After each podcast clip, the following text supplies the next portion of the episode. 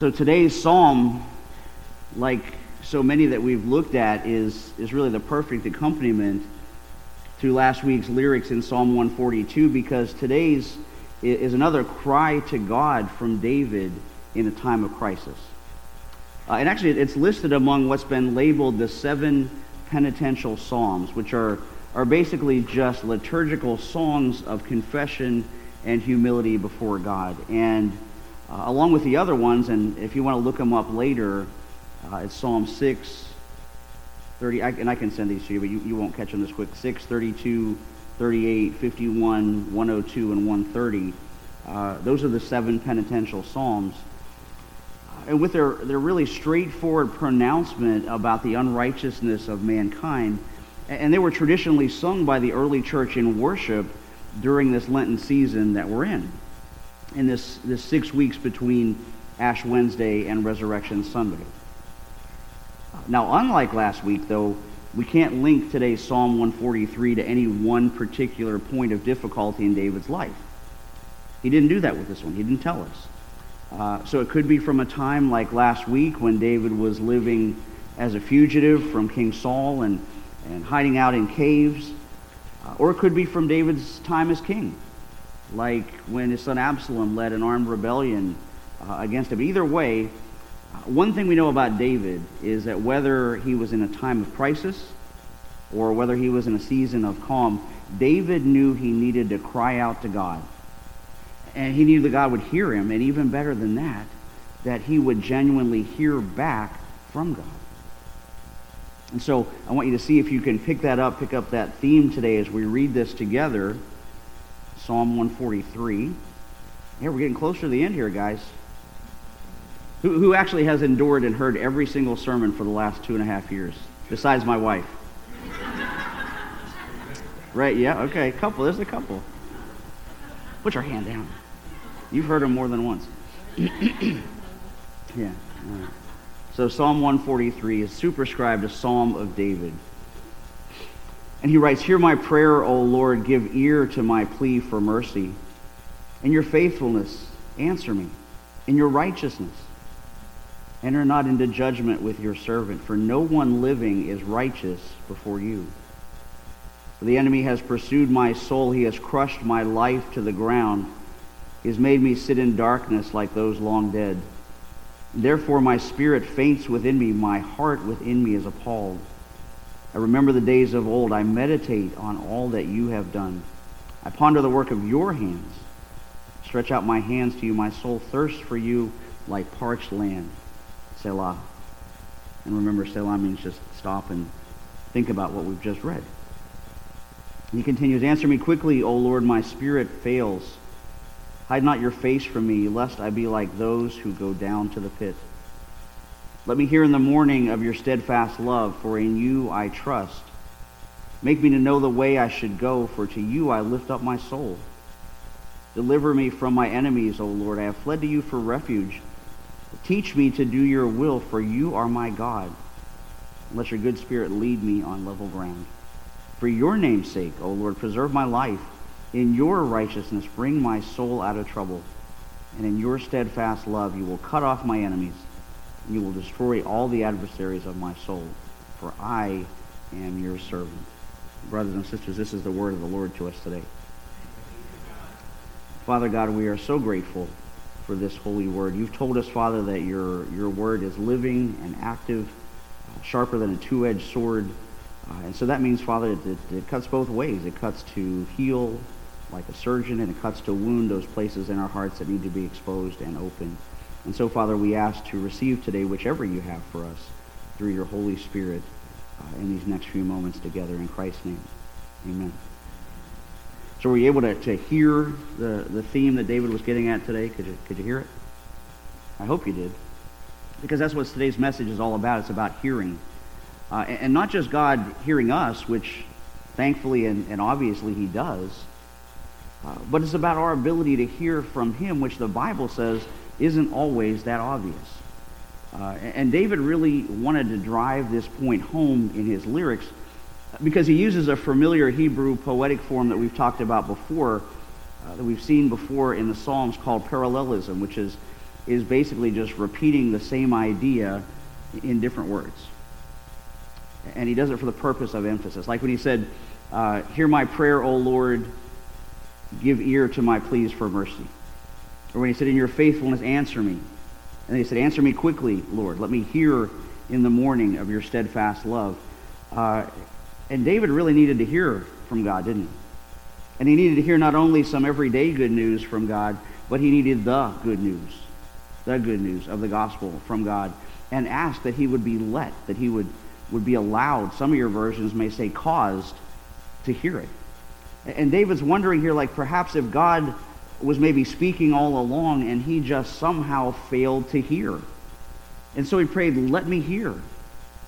And that's a good prayer for all of us to pray because David said, uh, That's what will make me, in his words, make me to know the way I should go. And in this language, David confessed that in himself he didn't have a natural ear to hear the word of God. He didn't have the ability to catch on to the way of salvation, and that he needed God to cause him to be tuned into both, to, to know both. And not just in a, in a cognitive, intellectual way, but in a genuine heart and soul intimate knowledge that only exists in a relationship. A relationship where the lover and the beloved are speaking the same language, as it were. Uh, and this whole idea is so important that almost a thousand years later, a descendant of King David is still preaching it. A descendant by the name of Jesus, who not only draws on David's imagery of hearing ears, but actually uses it in the very first recorded full-length parable he ever told to his listeners. From Matthew chapter 13, beginning in verse 1, and we're going to look at it quickly together. So if you're following along, Matthew 13, 1. It tells us later that same day, Jesus left the house and sat beside the lake. A large crowd soon gathered around him, so he got into a boat. And then he sat there and taught as the people stood on the shore. And he told many stories in the form of parables, such as this one. Listen, he said, a farmer went out to plant some seeds. And as he scattered them across his field, some seeds fell on a footpath. The birds came and ate them. Other seeds fell on shallow soil with underlying rock. And the seeds sprouted quickly because the soil was shallow but the plants soon wilted under the hot sun. And since they didn't have deep roots, they died. Other seeds fell among thorns that grew up and choked out the tender plants, and still others fell on fertile soil, and they produced a crop that was 30, 60, and even 100 times as much as had been planted. Anyone who has ears to hear should listen and understand. And his disciples came to him and, and asked him, why do you use parables when you talk to the people? He replied, You are permitted to understand the secrets of the kingdom of heaven, but others are not. To those who listen to my teaching, more understanding will be given, and they will have an abundance of knowledge. But for those who are not listening, even what little understanding they have will be taken away from them. That's why I use parables.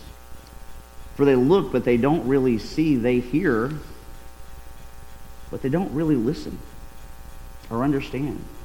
This fulfills the prophecy of Isaiah that says, When you hear what I say, you will not understand. When you see what I do, you will not comprehend, for the hearts of these people are hardened, and their ears cannot hear.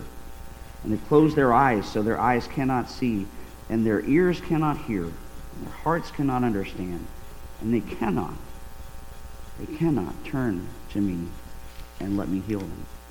But blessed are your eyes because they see, and your ears because they hear. I tell you the truth, many prophets and righteous people long to see what you see, but they didn't see it. And they long to hear what you hear, but they didn't hear it. And so you guys understand what a parable is, right?